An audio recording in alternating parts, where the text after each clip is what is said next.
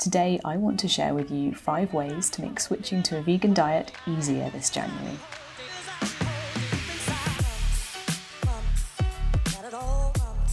Hello and happy 2021.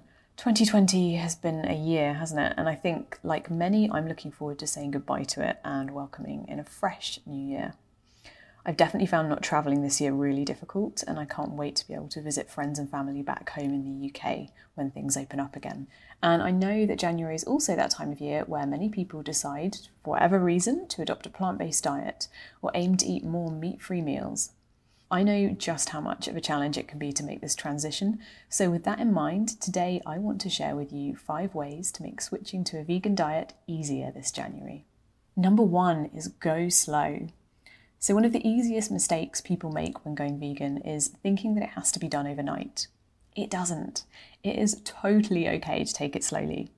While it's fantastic if you want to adopt a vegan diet all at once, it's also great to start by just cutting down on your consumption of animal products.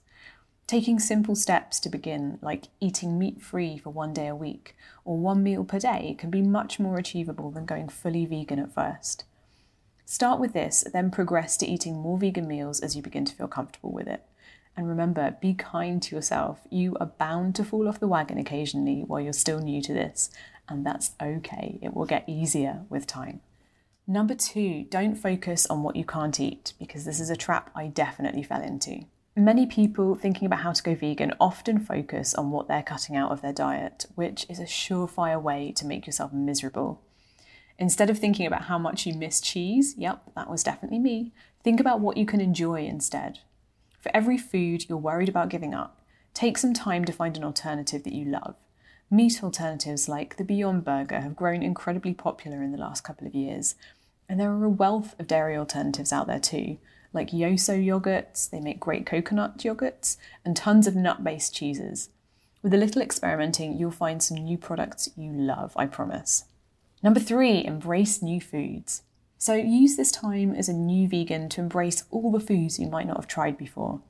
Things like tempeh, tofu, nut butters, plant milks, coconut yogurts, and fermented foods are all delicious and have many varieties. It's truly a pleasure trying out all these new foods, and more are appearing on the market every week, so you have loads of options. Tempting as it is to try loads of vegan fast food substitutes, which are of course delicious, I recommend remembering to primarily focus on whole and minimally processed foods to keep your nutrients boosted and avoid feeling rubbish. Tip number four don't just eat junk. Oh, I know, it's so tempting to live off vegan junk food when there are so many options to choose from.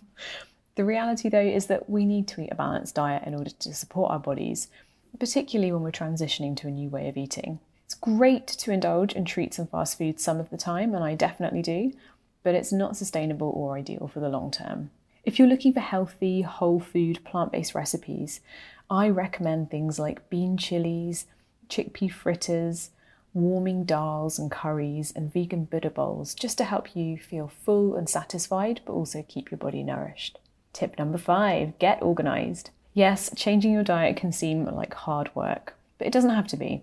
Learning how to go vegan and how to stick with it for good is actually pretty easy if you just get a little organised.